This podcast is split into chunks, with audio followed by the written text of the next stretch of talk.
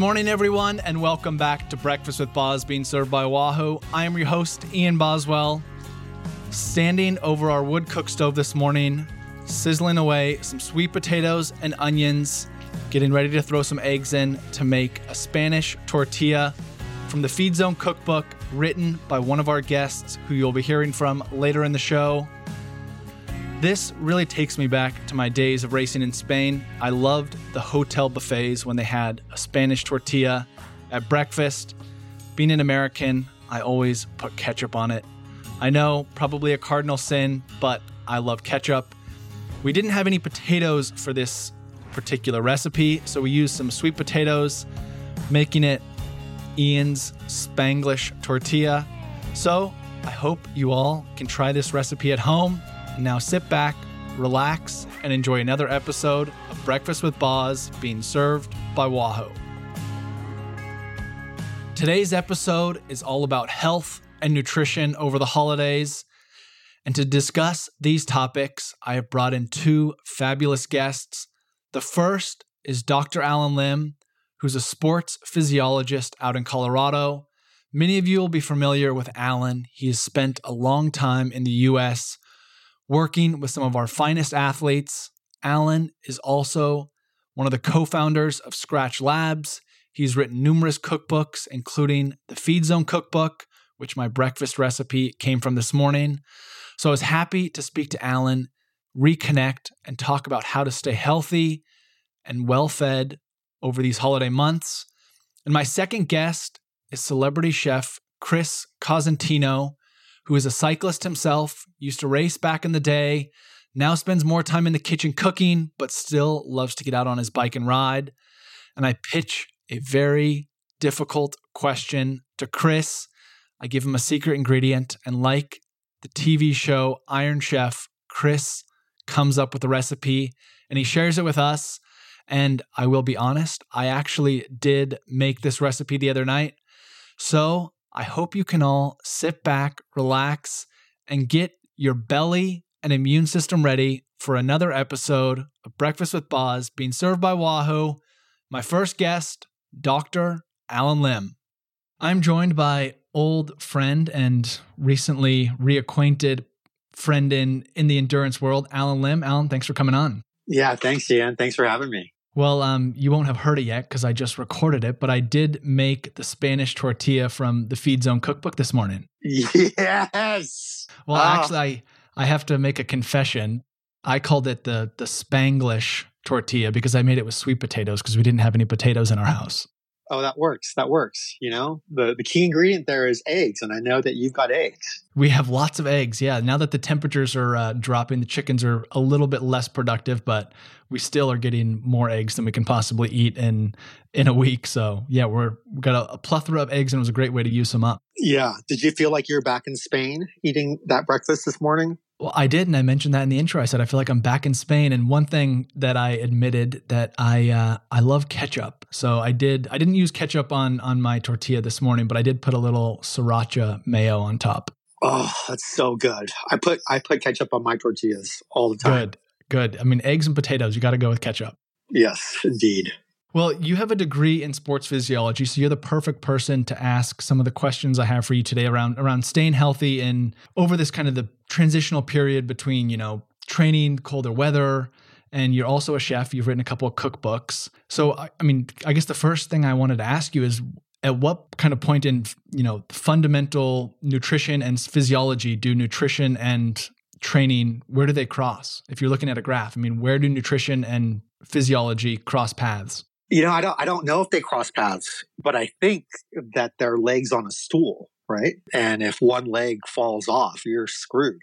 So maybe that's another way to look at it, right? Yeah, well, and it's something that, you know, you've really implemented you know around the world but especially in north america you kind of you came into the sport and you know, for a long time, especially in the sport of cycling, there was a, a, lack of knowledge of nutrition. It was very much, okay, well, what did Eddie Merckx do? It's like, well, he ate steak and, and pasta. Well, that's maybe not the best diet for yeah. an endurance athlete. And you brought all these new ingredients and kind of new techniques, but yeah. all while keeping it very healthy and balanced. And, you know, a rounded diet is the most important thing for for any athlete? I mean, what kind of you have a lifetime of cooking? Well, I, will say this. I'll, I'll back up a little bit and say that when I came into the sport of cycling, it was not as much that there was a lack of knowledge as there was a lack of skill, and that there was also maybe some complacency or laziness, especially among staff members.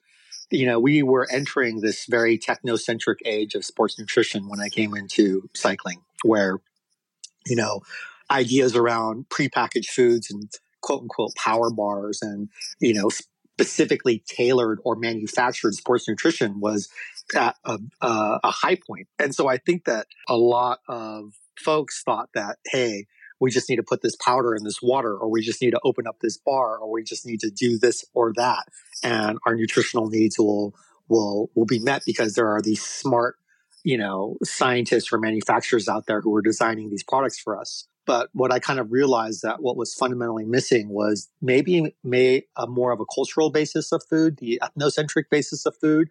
You know, so you get into the European Pro Tour and you have people from all sorts of cultures who identify with all sorts of different types of foods and they're all different, right? And you can't, you know, you scratch your head there and you're like, who's right? Who's wrong? And everyone's right as long as there maybe is uh, that kind of return to you know the kitchen, that return to, to to, making your your your food from scratch using whole food ingredients, etc. And that's effectively what I tried to bring back into the the working peloton, meaning that like you know maybe maybe those ideas were were still existent around the dinner table, but they certainly weren't you know within within the race or within the training ride, right? And so uh, I kind of leaned into my own uh, cultural heritage. And a lot of the foods that I was making for these riders at that point in time were basically old, you know, kind of hybrid Chinese recipes, you know, or meals, right? You know, hence the rice cooker, right? And, and, you know, rice and eggs and rice cakes and a lot of rice, man. Yeah. Not to say that like rice was, was, was like the scientifically perfect grain to be using or carbohydrate to be using, right? It was, you know, actually in a lot of cases, like, you know, the basic, you know, Chinese rice with, you know, some incredible olive oil from Italy or whatever, you know, instead of ba- the bacon I would use in the States, it would be prosciutto in Europe or whatever, right? It, it was interesting. Well, it, it's funny you kind of mentioned that using whole and kind of, you know, pure ingredients. Cause I remember, I can't remember if it was Tour California in 20 12 or maybe his tour Colorado the year after, but you were doing the race food for for all the riders and you had made some cookies. Yeah. And I came up to you and I was like, Allen, these cookies are phenomenal. Like they they taste yeah. like like a real cookie. And yeah. I said, What's what's in them? And you're like, Well, it's it's flour, butter, and sugar. And I was like, Really? And you and, and you made you stated something that stuck with me throughout my career. And it's, you know, the best food to be carrying with you is the food you actually want to eat. And yeah. of course, if you have a, you know, a chocolate chip cookie in your pocket, you're going to eat it. And I think yeah. that, you know, really resonated with me. And I think with so many other people, there's no point in carrying something in your pocket that you're yeah. not going to eat. Yeah. And, and I also think that people forget that food is about context. So there is no such thing as a bad food, just maybe bad behavior in the, in the wrong time and place. So a cookie when you're sitting on your butt on the couch could be a food that is not good for you.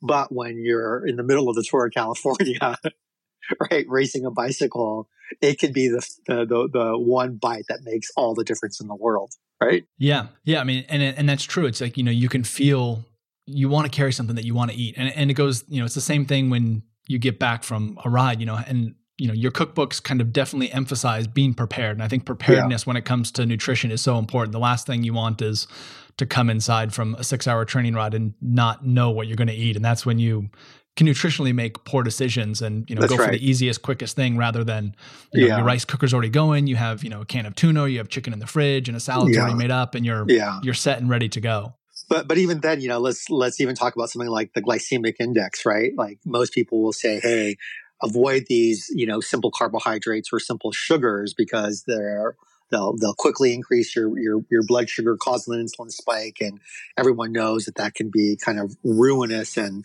you know, all of a sudden you're going to be a type two diabetic. Well, you know that's true if you're not exercising, if you're not working out. But if you just get back from a, uh, a bike ride, right? You want that simple sugar. You want that high glycemic uh, or recovery food, you want to spike your insulin because all of those things can actually improve your recover, your carb recovery can help enhance the resynthesis of glycogen, etc. And so it's very um, paradoxical that a lot of the things that are really good for our athletic performance may actually be bad for us metabolically, you know, in a, a, life that isn't athletically driven. So the activity matters as much as the food we eat. And maybe, you know, you talk about this intersection between physiology and nutrition. Well, the context is how much training, how much work, etc. And as we, they could almost be diverging because as we scale our activity in one direction, the foods that might help fuel our performance and keep us healthy might be the foods that we want to stay away from when we lessen our activity. When you've always had a very practical approach to everything, you know, to training, nutrition, racing, do you have kind of like a fundamental statement or kind of rules to live by when it comes to to training with you know incorporating your nutrition into training or racing? Mm, I got a lot of rules. I got a lot of ideas, and I think that you know for me sometimes it's hard to Uh, pick out the sage piece of advice that's going to help everyone because I tend to look for bottlenecks when I talk to a person, right? And everyone has a different bottleneck. Everyone has a different life situation that maybe inhibits them from doing what they need to, to do. Rarely is it a lack of knowledge. You know, for example, I tend to believe that the, the, the, the best set of knowledge that you have as an athlete or as a person is self knowledge. We tend to know intuitively the foods that make us feel really good and the foods that make us feel really bad. And I see a lot of people consciously say to themselves, like, I'm going to have this donut. I know I'm going to feel like crap after I eat this donut, but I'm going for it because I can't help myself. Right. Um, yeah. And it is like in the wrong context. I think like the first and foremost thing I would say about it is that like, hey, we all know what's good for us and what's bad for us. What is it in your life that is stopping you from making those right decisions you know?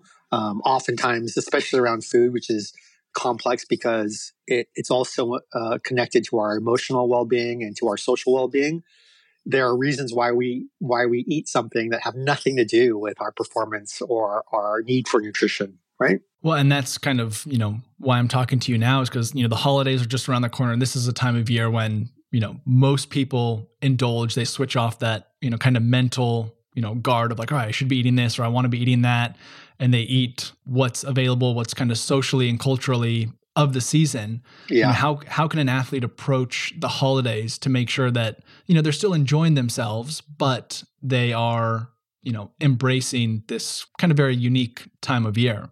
Oh man that's such a hard question.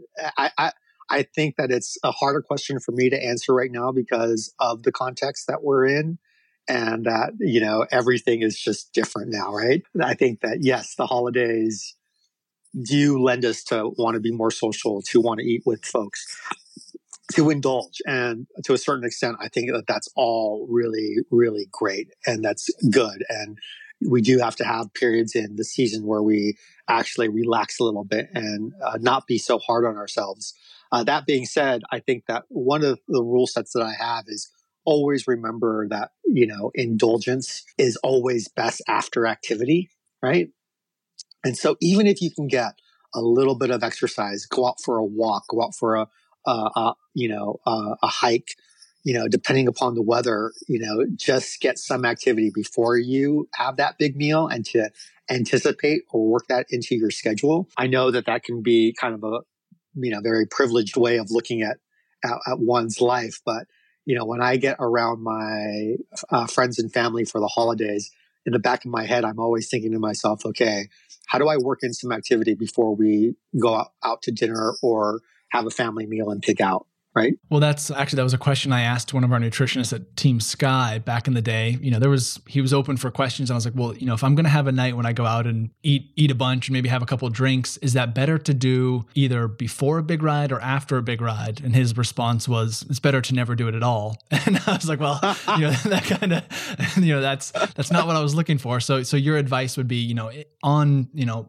before the holidays or you know specific days of of the year when you know there's going to be you know an excess of food yeah. to make sure you're exercising prior to you know indulging rather than you know saying That's okay right. i'm going to wake up tomorrow morning and and do a long bike ride or a ski or hike or run whatnot yeah i, I think if you had asked me that question i would say either way it is about it is about mindset and you can you can choose your own adventure there, right? And that we, you know, in the normal context of the season, will carbo load or will eat, eat more before a big race day. We'll also do the same thing after, you know, a big training day, right?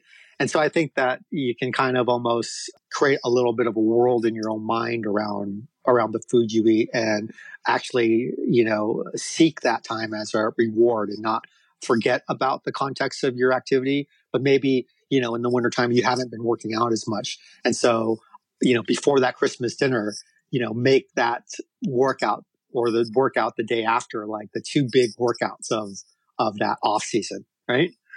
I mean, why not, right?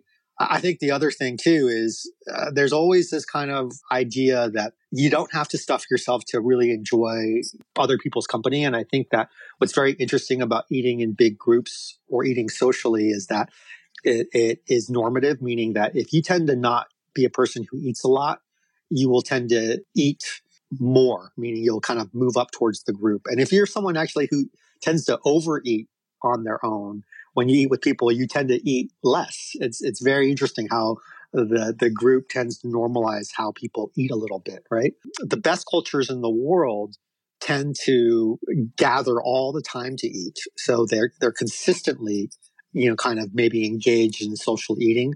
But one of the key features of these communities is that if you ask them how full they are after a meal, uh, they'll compared to say, you know, Western culture, there may be only about 80% as full, right? Wow. Um, That's interesting. And I think that there is this notion that it's more about spending time with people and engaging in those conversations and being able to enjoy one another's company than it is just about stuffing ourselves, right? And so you can hang out at the table and make yourself a, a, a normal plate and get up to 90% full. We'll compromise here and still be a okay, right?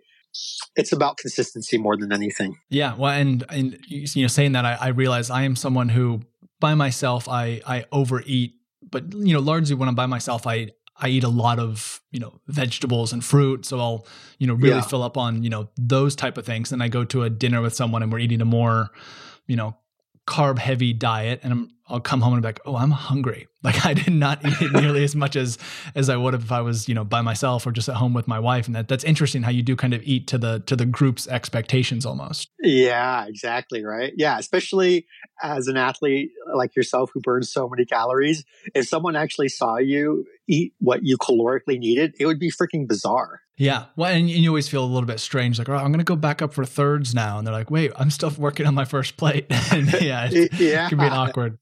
Yeah. Exactly. Exactly. Think about how you build your plate. Think about making sure that there is a lot of variety on that plate, you know, and that's maybe one of the luxuries of holiday meals is that people are making a lot of different things. And nutritionally, that's ends up being very important. And if you can load that, you know, on the side of more you know vegetables more fiber etc you'll feel more full without getting in as many calories. Yeah easier to go for the um yeah the brussels sprouts than than the cookies and, and pie afterwards. That's right that's right. Well and you know we are kind of entering depending on where you live you know a colder time of the year. And how you know personally use i feel sometimes when it, the temperatures get colder i just feel more hungry.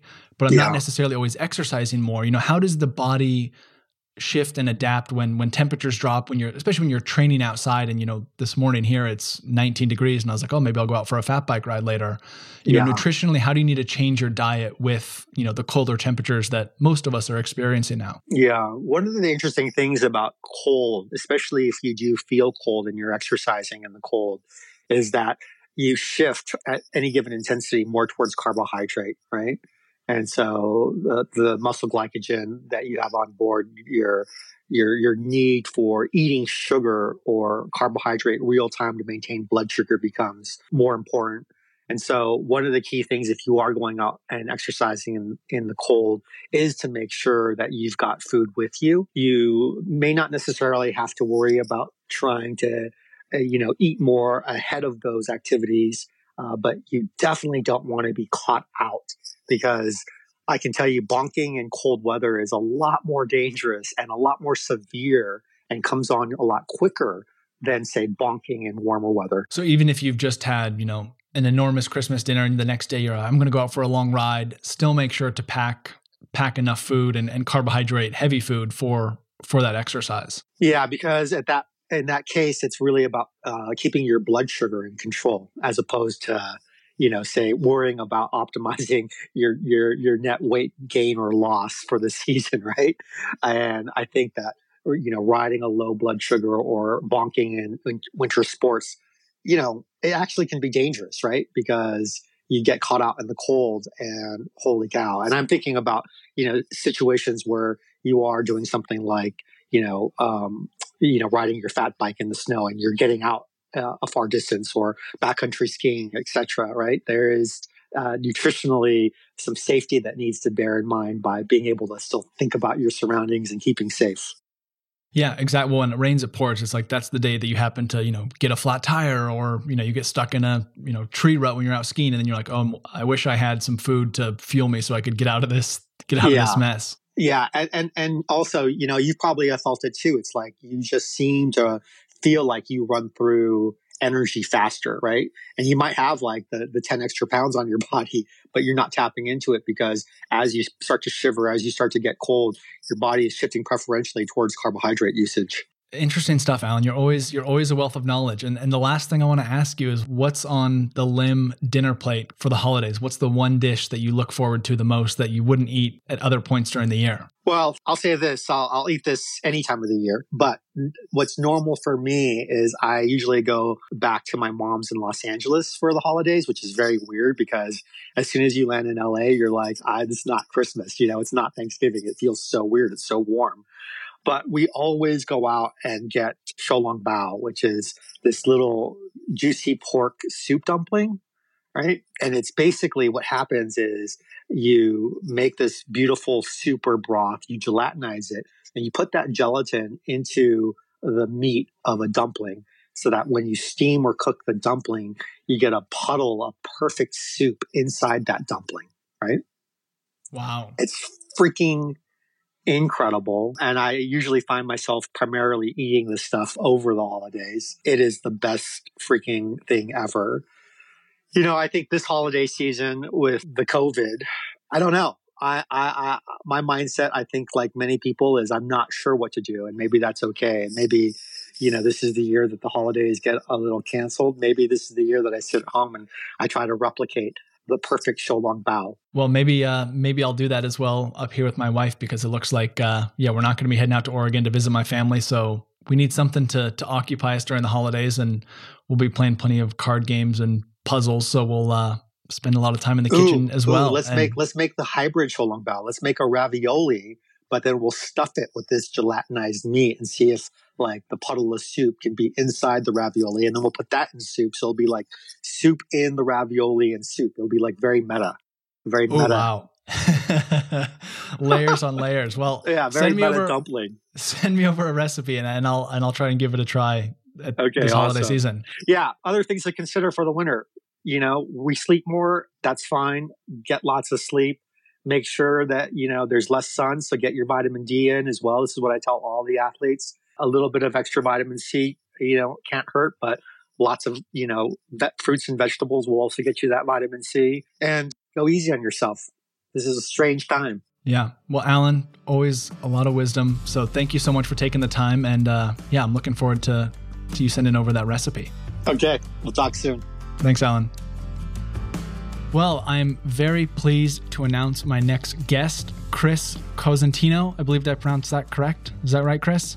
You did. Yes, it is. Yeah, you're a celebrity chef. You're winner of Top Chef Masters, and you were a competitor on one of my favorite shows growing up. I don't have a TV anymore, but The Next Iron Chef used to be one of my favorite shows on the Food Network, and probably watching that show is what inspired me to get into into cooking and especially eating you know different and exotic food. So thanks for taking the time. Yeah, thank you for having me. Ian. Well, just kind of to you know people will probably know you from your your success in the kitchen, but when did you come to to fall in love with with cycling and riding a bike? You know, it's, it's pretty funny. I actually started riding a I started riding a bike in my second year of college, uh, and that was in '92.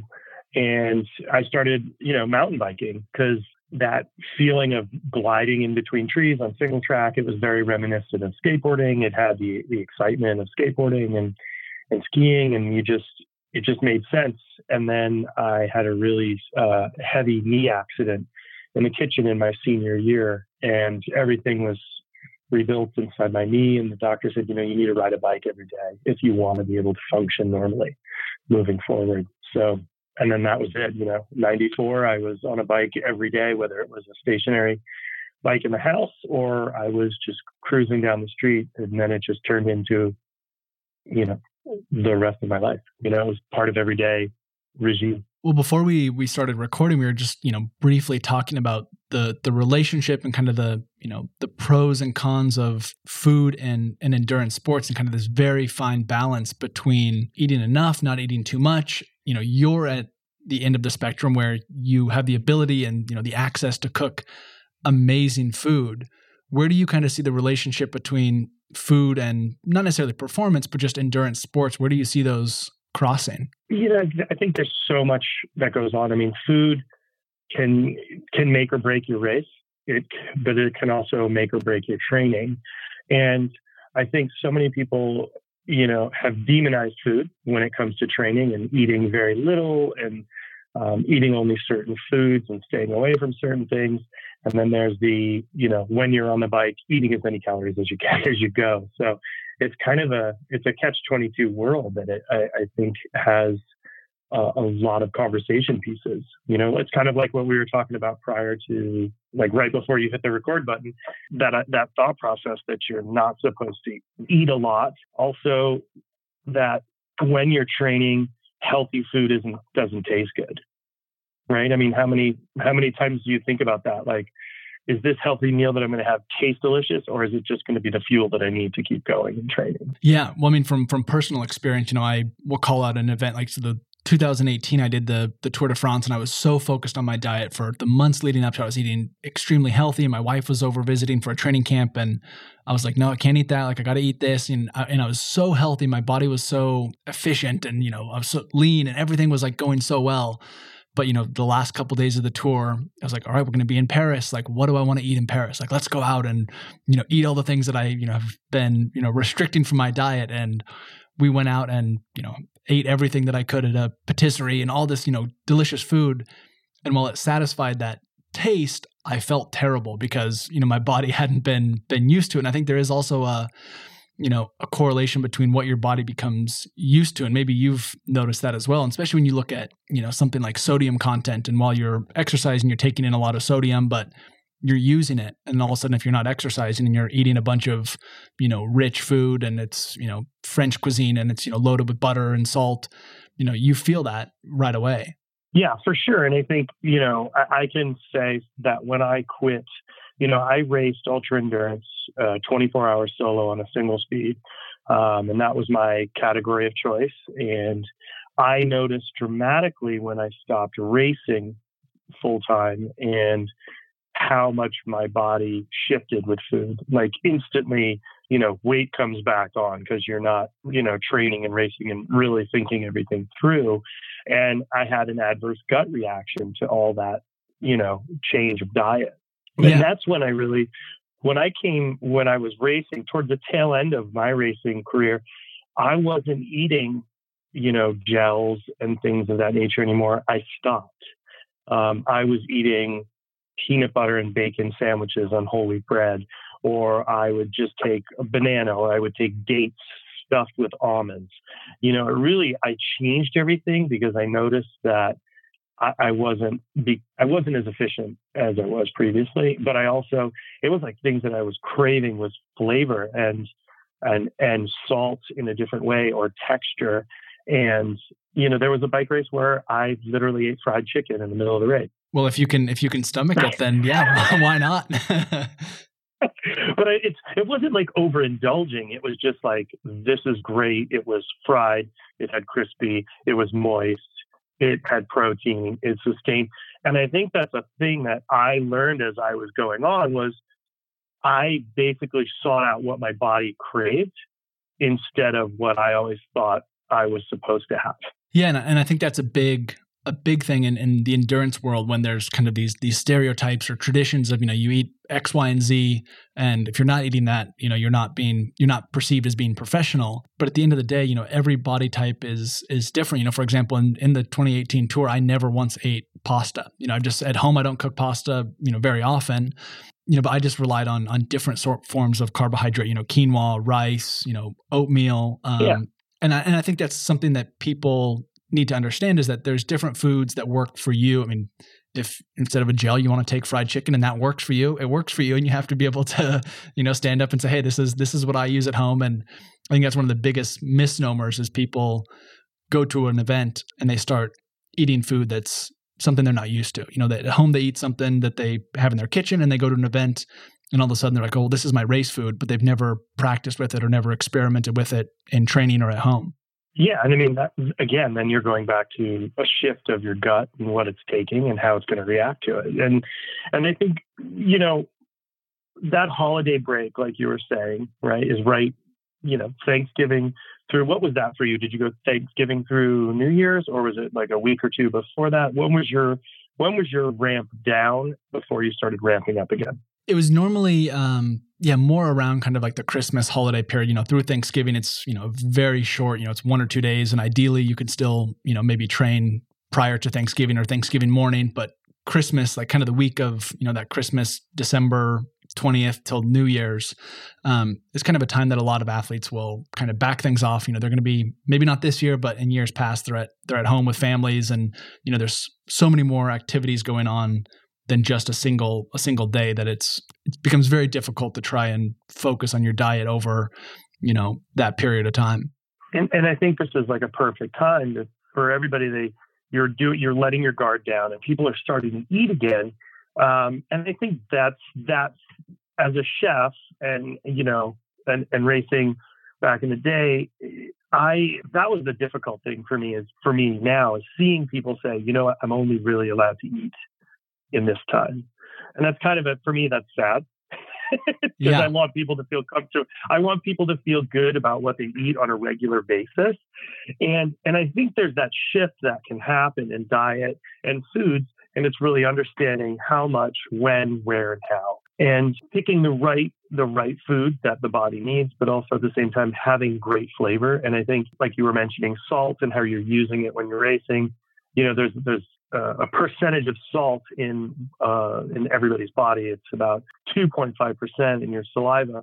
So if you can match that with your food, that means you're not oversalting. The body's not getting too much. It's little things like that that I think would benefit across the board when it comes to flavor and daily foods, acid and herbs before salt. And then again, you're working within those confines of being a little healthier, you know. But I, I, I think people need to really refresh that that mindset when it comes to the eating, you know, and, and balance it a little bit more. Yeah, when I, you know, I'm in a unique position now where I've, you know, been a pro cyclist. I'm still riding and training, but I'm, I'm my time is more limited now to actually train, so I'm not burning as much, but I'm eating the way I want to, and I'm realizing, oh wow, like my body has kind of stabilized, and I keep more or less a constant weight. You know, I don't check it all the time, so I'm not as obsessed with it but I'm I feel good. I eat what I want. If I go out to dinner or my wife cooks something that you know I wouldn't necessarily cook, I'll you know I'll eat it because I'm like, hey, this is this is delicious and it tastes a lot better than you know rice and chicken with ketchup on top. And was that your food? Please don't tell me that was your race food. I mean, oftentimes after post race, that was a very common meal that you know the the staff could cook on a bus. It was you know they could prepare rice in a rice cooker and they'd have you know canned chicken or you know canned tuna or something. Um, not necessarily the most, you know, it's a very white meal, but it is, you know, in that situation on a team bus, you know, fairly easy to to prepare and and eat. Um, but I'm a big ketchup user when it comes to, yeah, any any flavorless food. Ketchup is my my sauce of choice. yeah, I mean, you know, as for somebody like I think about when you guys are getting off the bus and like all these really unique regions that you're in, right? Like you're racing in so many beautiful places that have abundance of amazing products. Like, and you know, eh, oftentimes I was like, man, what would it be like to be a tour chef, right? Like on the cooking for everybody.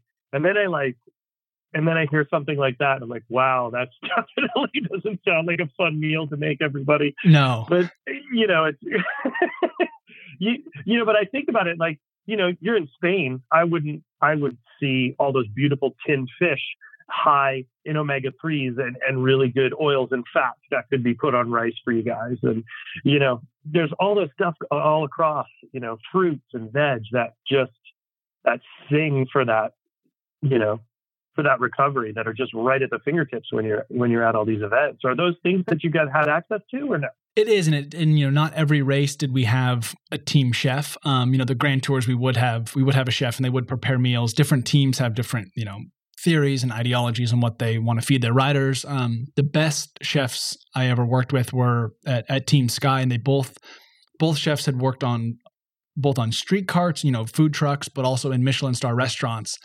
And they were at times, you know, the the management, the team's like, hey, we need, you need to tone down the flavor because this is like too, it's too exotic.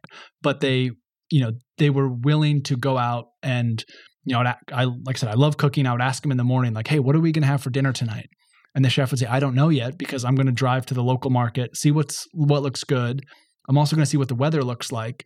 You know, if you prepare a, a watermelon gazpacho and it's pouring rain and cold, well, that's not going to be you know it doesn't it doesn't fit with the with the environment. But you know, if it's a cold wet day and they make a you know coconut curry soup, that's going to be eaten up because that's what the body's craving. So there are different different races, you know, different regions, different teams. They do have you know the flexibility to incorporate the local flavor. And I think that's something that, you know, as a rider who's, you know, loves food is incredibly important. And also to, you know, I had, forget, it was at the Giro one year. We had, um, I had black garlic for the first time and I was blown away. And I was like, wow. And I, I've since have found some up uh, across the border in Canada, up in Quebec, they have a pretty big operation of black garlic. And so every time I'm up there, I buy some and bring it back. And yeah, one of the most delicious things I have ever eaten. And I, I love garlic, but the slow roasted black garlic is phenomenal. You know, um, you can make that actually in a rice cooker. Yeah, I've I've uh, I've looked looked up the uh, how to do it because my wife and I grow a bunch of garlic. So I think next year's harvest we're going to put some in a rice cooker and let it let it go. Yeah, my uh, one of my buddies in San Francisco just showed me how to make that, and it was it was kind of an eye opener because when it first came out, it was extremely expensive per pound and uh, we all wanted to use it. So we ended up having to learn how to make it on our own, which made it a lot more fun because we were using local garlic. Well, as this is a as this is a holiday episode, and I'm going to put a challenge out to you because you've been on Iron Chef, which for those of you who don't know is a is a TV show on the Food Network where a secret ingredient is given to you and you have to come up with a recipe or multiple dishes with that ingredient in the recipe. So, a holiday dish with black garlic. Let Let's hear it. What are you going to prepare? Black garlic. Oh man. um. So I think one of the one of the ingredients that I think always gets a really bum rap is Brussels sprouts, right? Yes. Everybody they they get a bum rap. So for me, I like to take them and turn them into the star, right? Because everybody's like, oh God, Brussels sprouts. I remember when we were kids, they were horrible. They were never treated well. Um, they're ultimately beautiful little mini cabbage, right? And so many people take them now and shave them raw into salads. What I like to do is get them on the stalk whole, right? Okay. And take your stalk, pick off the leaves that are in between. Um, are you growing them in your garden, Ian, by any chance? My wife's father has a bunch of Brussels sprouts that we're going to go pick up in, in a couple days. So, yes, okay. we do have Brussels sprouts on the stalk. Okay, cool. So this is actually there's there's cool something cool for you to learn about too. Uh, inside the Brussels sprout stalk, you know, there's those big leaves that stick out in between all the individual Brussels sprouts. Yep. Save those save those leaves. Traditionally, when you get Brussels sprout stalks, all those leaves are gone, and they pitch them, they till them back into the soil. But actually, they're really beautiful leaves if you blanch them and serve them just with a little bit of butter. And that's something that you can do is mash out your black garlic in a little bit of butter, right? Do the leaves with butter, uh, blanch, and then butter them with the with the black garlic butter and a little bit of lemon juice, and then you just kind of they're they're super delicious. Or you can braise them out like collard greens, Ooh. right? That's those leaves that most farmers just throw away. That right? sounds so delicious. Then you're talking about you're doubling down on your Brussels sprouts. So you have this stalk. You trim off the bottom so it's all clean. Now get a, the tallest pot you have for blanching. Put a little salt in the water. Now you hold the one end of the stalk into the water and you're blanching the Brussels sprouts on the stalk. Okay. Yep. So think about find the biggest platter you have and make sure the stalk fits on the platter before you start blanching, or you're gonna have a you're gonna have a mess. then once once once I blanch one side of the stalk, and that's usually gonna be at least half, right? Then I'm gonna flip it over and I'm gonna blanch the other side of the stalk while holding it straight up. So now I have perfectly blanched. I'd say it's about six and a half minutes per per side of the stalk. okay. And then I'm going to take them out and I'm going to put it on a sheet tray. My oven's been preheated to 500 degrees, and I'm going to drizzle it with olive oil and I'm going to season it with whatever spice that I may want. Salt, pepper. You can throw some rosemary in the middle of it, right? Like little spindles.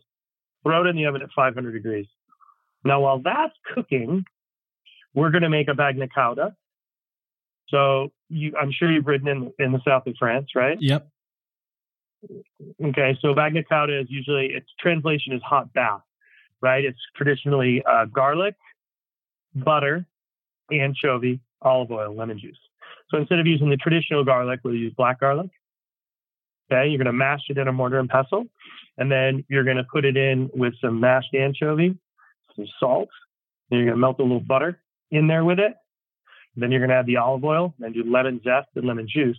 So then you take this and you can you could keep it warm, right? It'll sit like in a little fondue pot on the table. You know, the little candle under it is bubbling warm. Yep. So then you take the Brussels sprout stalk out, put it on your platter, and you put it in the center of the table. And the guests take a fork and a knife and cut them off one at a time and dip them in their bagna cauda. Wow, I am I'm impressed. Um, yeah, for for those of you listening, there was no um, there was no there was no plan. I didn't give you any time to you know tell you what the ingredients were going to be, but that sounds delicious and also sounds fun. And I think that's one of the cool things about food is that you've just taken Brussels sprouts, which, like you said, oftentimes can be the dish that everyone you know doesn't go back for seconds, and you've made an interactive part of the meal that people are sitting around, you know, cutting up the Brussels sprouts and they've maybe a lot of people probably have never seen Brussels sprouts on the stalk, and all of a sudden, Yeah. you have this this interactive food that is unique, different, and delicious with our with our secret ingredient, black garlic. So that is uh, that that sounds delicious. I I'm gonna try that this holiday season. So I think the cool part about it is, is now there's two things to carve on the table. Somebody carves the turkey or somebody carves the Brussels sprouts. And if you're a vegetarian, then it just becomes like the main centerpiece of that vegetarian version of Thanksgiving. I love it. Chris, thank you so much for sharing that recipe. We'll um yeah, I'll have to make up make up some notes to add to the to the description below for the podcast because um Uh, yeah, that was that was phenomenal. I'm I'm very impressed. You're you truly are a, a master chef. I will send you the recipe so you can post it when it when the uh, when it comes out. How's Great. That sounds fantastic. Thank you. I uh, happy to be here and uh, looking forward to more conversations in the future. Thanks so much, Chris. Thank you. Well, there we have it, folks. Another episode of Breakfast with Bos being served by Wahoo. I hope you enjoyed today's show and my conversations with Dr. Allen Lim and Chef Chris Cosentino. You can find in the show notes below the recipe that Chris shared with you today. It is a fabulous way to cook Brussels sprouts and get some greens on your table this holiday season. Next week, I will be joined by Colin Strickland talking about the latest Wahoo Frontiers film with Colin that'll be launching on December 26th. So mark your calendars. And with that, folks, myself and everyone at Wahoo would like to wish you a very happy, safe, and healthy holiday season. And I will catch you all right back here next week on Breakfast with Bos being served by Wahoo.